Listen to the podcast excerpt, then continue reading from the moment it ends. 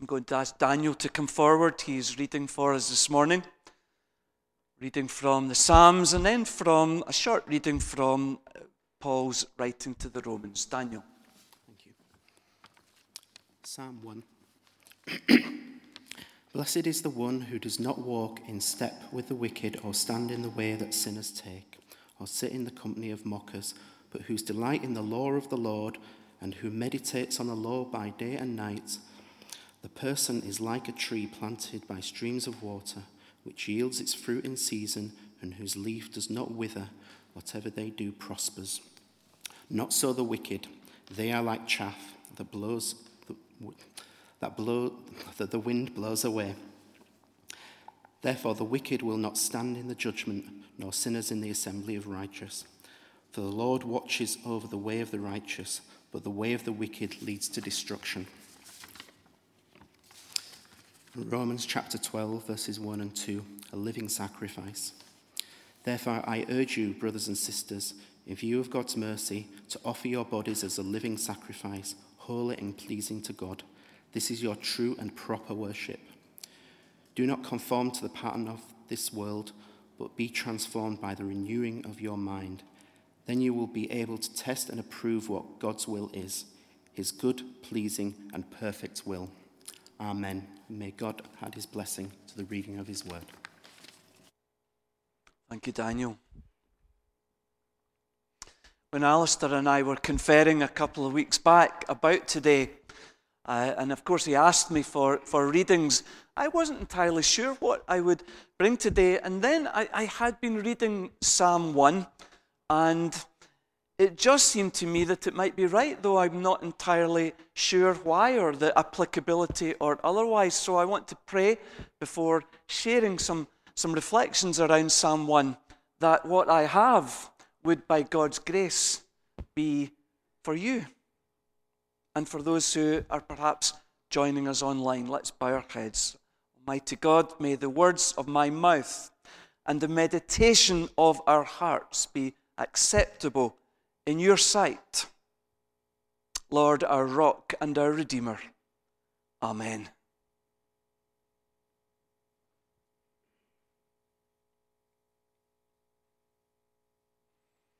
I love the Psalms. Who doesn't? Uh, we refer to them sometimes by saying there's a psalm for all seasons. In other words, for almost every and any experience that you can think about that you might have to go through in life, there's a psalm that speaks to it. When you're on top of the world and there is gratitude flowing out from you about what's going on in your life and as you review the world, but also when you are in the depths of despair or when you are angry or when you are bitterly regretful about something that you have done. There's a psalm that will allow you to articulate those feelings and thoughts and experiences. Anybody got a favourite psalm? I wonder if many folks still turn to the 23rd psalm as being key to them. I love the 63rd psalm, Psalm 63, and I've used it often through the years as a preparation for Sunday morning. Lord, I long to see you in the sanctuary. The psalmist talks about his spirit being dry like a, a barren land. And then he expresses a longing to see God and to be filled. I often pray that psalm as I'm preparing to lead worship Sunday by Sunday. So I would never necessarily have put Psalm 1 as being among my favourite Psalms, and yet I am drawn to it nonetheless. It contrasts very clearly, using the words that we had heard read by Daniel, the wicked and the righteous. The life of the wicked and the life of the righteous. I want to put a couple of government health warnings out first before unpacking it a little more. Number one, be wary about counting yourself too readily in the righteous camp. Now, I need to say more. I say be wary Because there is a clear and present danger of self righteousness. If you say that some are righteous and some are wicked, then the danger is that we, pardon me, that we make ourselves in this body of people, but that it is self righteousness that is going on. You can't talk about that and not think of the Pharisee in Jesus' parable, who comes to the temple and with his head raised before God, prays, God, I thank you that I am not like other people. Now, there is that self righteousness to which I refer. We need constantly, as Christians, to be wary of it, especially when we hear this talk of the righteous and the wicked we can begin to tell ourselves that maybe we are good enough under our own steam, and maybe with a certain degree of religious piety and good works, then we can make ourselves be in that righteous camp. Certainly, that was where the Pharisee was at. He says before God, I fast, I give a tenth of all I have. In other words, in fulfillment of the religious duties, he had considered himself to be righteous and not like these other people. Friends, it is so easy to look around at the community, look around at the wider world, to read your paper, to have the news on, and to see all kinds of folks who you would assume categorically to be in that wicked camp. And you say to yourself, Well, I'm not like them, so therefore I must be righteous. I stand before you today knowing that if I'm considered righteous, it is not by my efforts, but by the amazing grace of God in Christ. There is no way in which I am able to earn enough points or somehow work my way into God's good books that I might be considered righteous. I, as you, as with all of us, Paul makes it clear we all fall short. We stand in need of the amazing grace of God in Christ that through Christ we might be considered righteous. So let us never mistake it for self righteousness. Let us never tell ourselves that we have earned our place among the righteous. If today we stand there, it is because of Christ and Christ alone. Paul writes elsewhere in Romans Therefore, since we have been declared righteous by faith through our Lord Jesus Christ, it is by believing in the saving grace of Christ that we are righteous and not by our own efforts. So, our attitude should more closely approximate that of the tax collector rather than the Pharisee. The tax collector, you may remember, says this God, have mercy on me, a sinner. God, have mercy on me, a sinner. Now, in this whole question of the righteous and the wicked, that must be our starting point. God, have mercy on me, a sinner, that we might then know for ourselves the amazing grace of God. Those who proclaim themselves and seek to make themselves righteous will never know that amazing grace because they are self satisfied, self righteous, and believe themselves to be in no need. That's the first warning, if I can put it that way. Next. Although there are clearly theological grounds for contrasting the righteous and the wicked, as the psalmist does, we should be careful in everyday practical situations of being so quick to distinguish and being so black and white about it. Someone said, although even a good, a good Google search doesn't make it entirely clear who, said this There is so much good in the worst of us, and so much bad in the best of us, that it ill behoves any of us to find fault with the rest of us. I like it because it chimes with what Jesus says Judge not that you be not judged. Take the plank out of your own eye before considering the speck in your neighbour's eye. You know, if you go looking, you will almost always be able to find some goodness in almost all people. And what if we were to be intentional about that? In all of our meetings with others, in all of our relationships, that we were looking for the best in others. It would be a good starting point in combating the common perception that Christians are first and foremost a judgmental lot. What if we were looking for the best in people? And it's no doubt that that's how Jesus went about it. Even look at those he called to be his first followers. Well, they wouldn't have made it into the righteous according to the religious leaders of the time, certainly not all of them, but Jesus did. Jesus gathered them to himself, and Jesus saw in them that which was of God and the potential that was there. Mount Congregation, for some 15 years now, has specialized in a ministry among those who are right on the edges of the community and those who are so far from being righteous in those terms as to be not even near. People who are long term uh, heroin addicts and so on, people who, whose lives have been about nothing but the degradation of that and the crime associated with it and so on.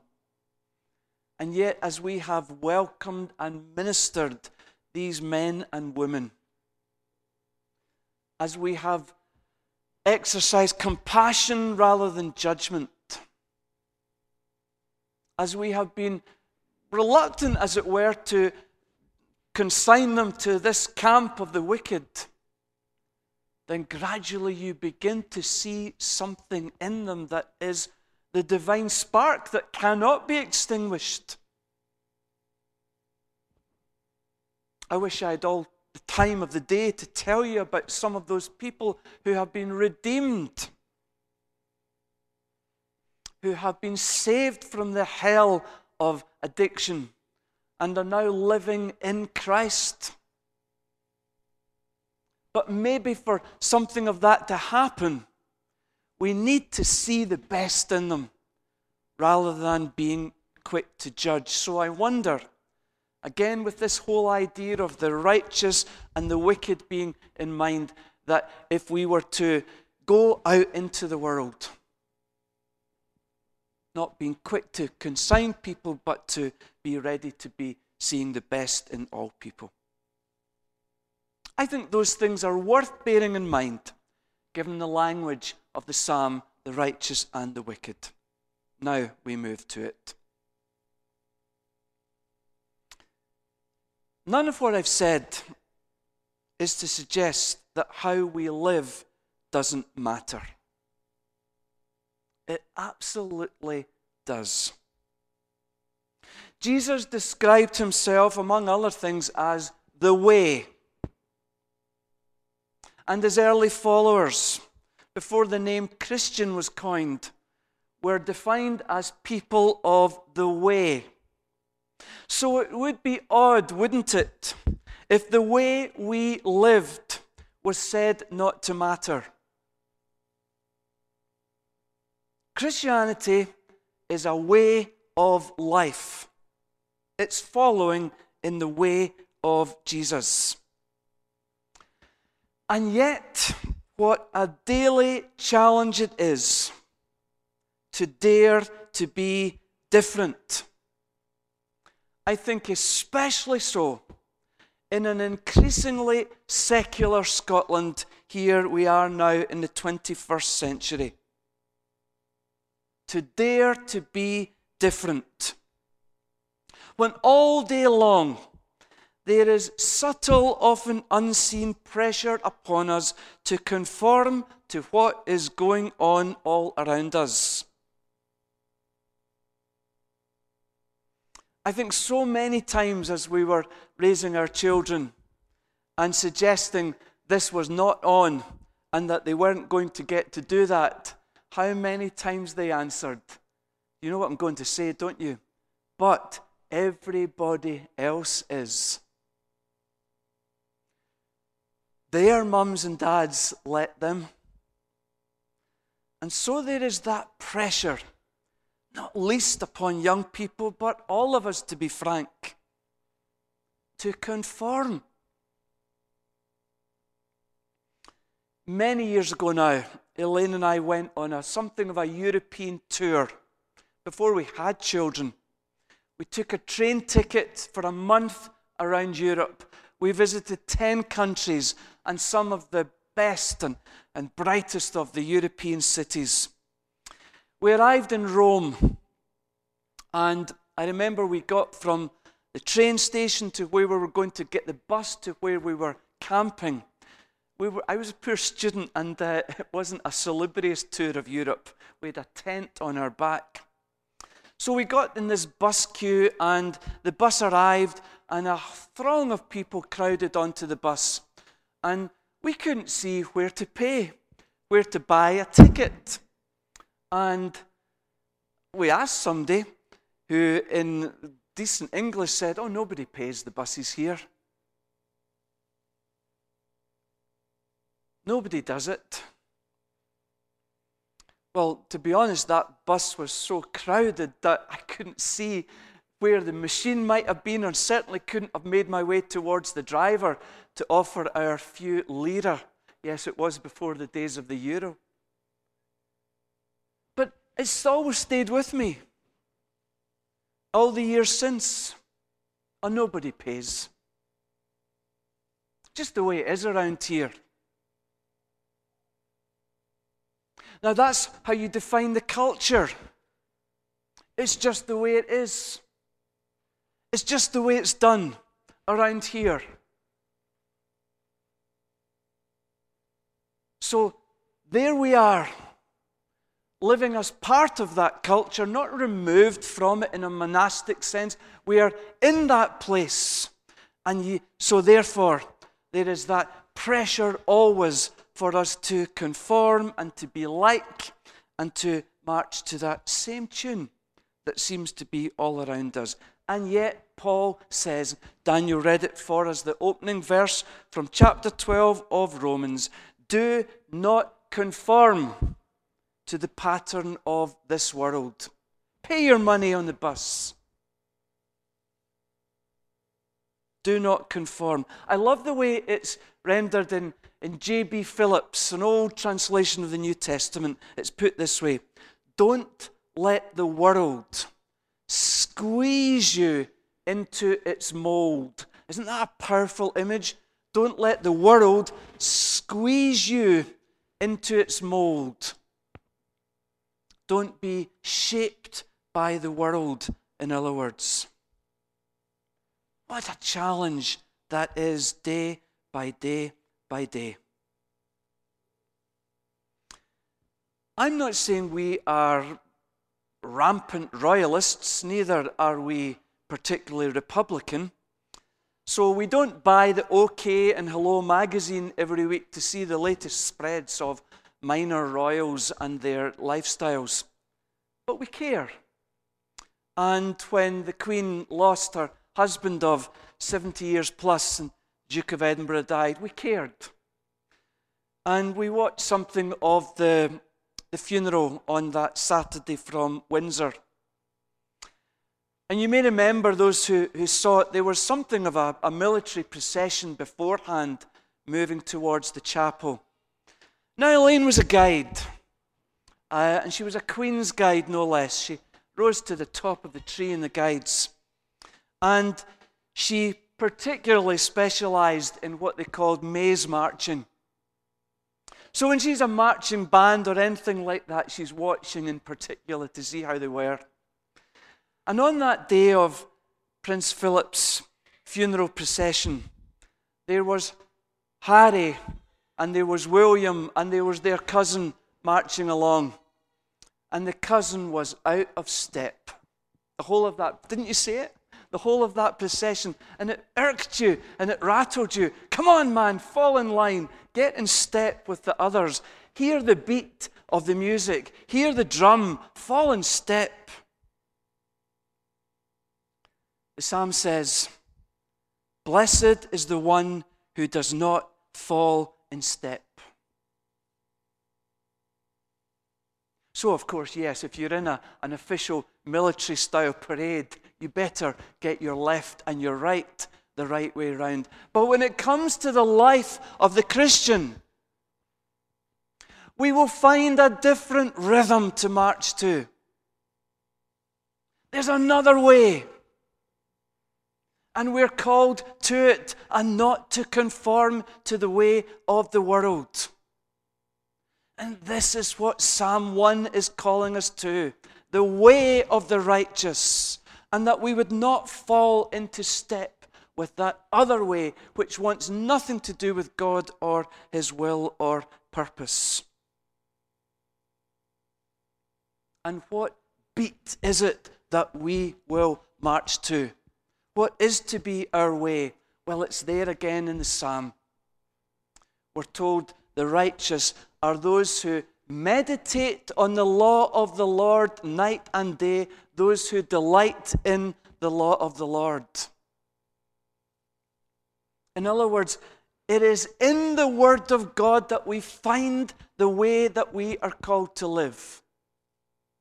So it's clearly the polar opposite from seeing what's going on in the world and, and merging in. It's immersing ourselves in Scripture. It's delighting in the law of the Lord. It's become so becoming so familiar with the pattern that Jesus set that it becomes ours. And that's our calling as Christians. We don't get to make it up this way of life to which we are called, this way of the righteous. It's there for us set down in Scripture. Friends, will you commit yourselves to that? To that meditating upon the law of the Lord?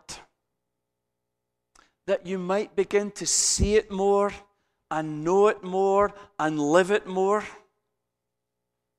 Because therein is your delight, therein is your blessing and the joy that comes from that oneness with God.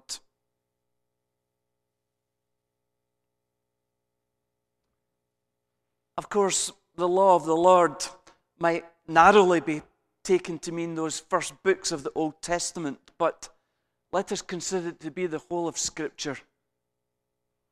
And if someone was to say to me, Well, if I'm not to live that way, then what will my life look like?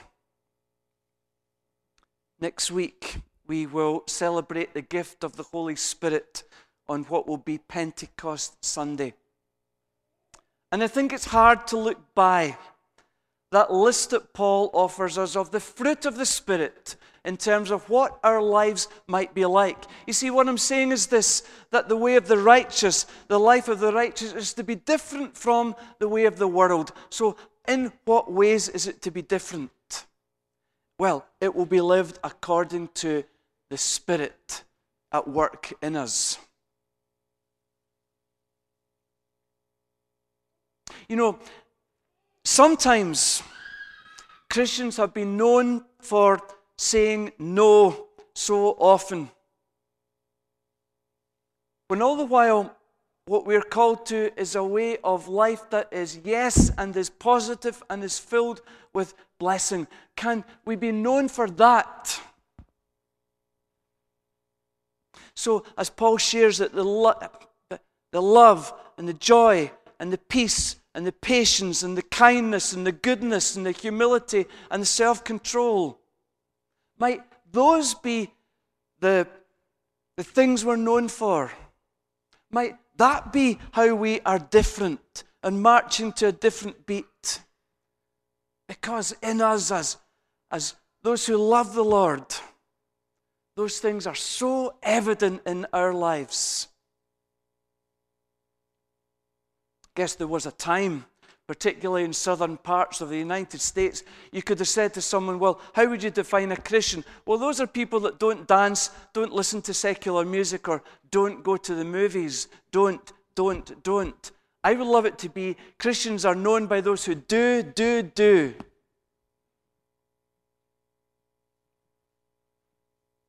Who are just overflowing with love for their neighbor who are faithful and loyal in relationships. And yes, whose kindness epitomizes their every move. And then we would begin to see just exactly what it is we are called to be in our lives. Friends, the end of the psalm shouldn't be forgotten either. It tells us that in the end, the wicked shall be no part of the eternity of God's kingdom, and that the righteous will know that and its blessing. You see, I think it's just about worth remembering that and hanging on to that because sometimes you look at the way it is in the world and you wonder to yourself, well, there's the there's those that are described as the wicked. There's those who seem to want nothing to do with God. There's those who are living a completely different way. And look, they seem to be getting on very well, thank you very much. They seem to be prospering. Elsewhere in the Psalms, you find that very thing expressed. And so maybe there's times when we wonder, well, I'm giving myself to this way of life.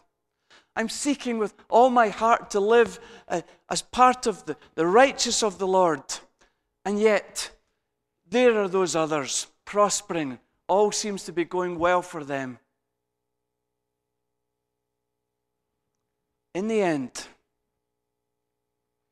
the Lord shall not be mocked. And in the end, judgment shall fall.